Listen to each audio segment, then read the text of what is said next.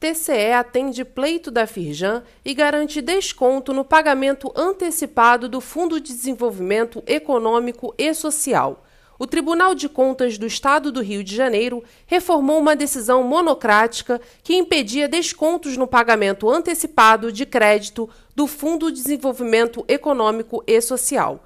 A mudança ocorreu nesta quarta-feira, durante sessão plenária da Corte. Saiba mais no site da Firjan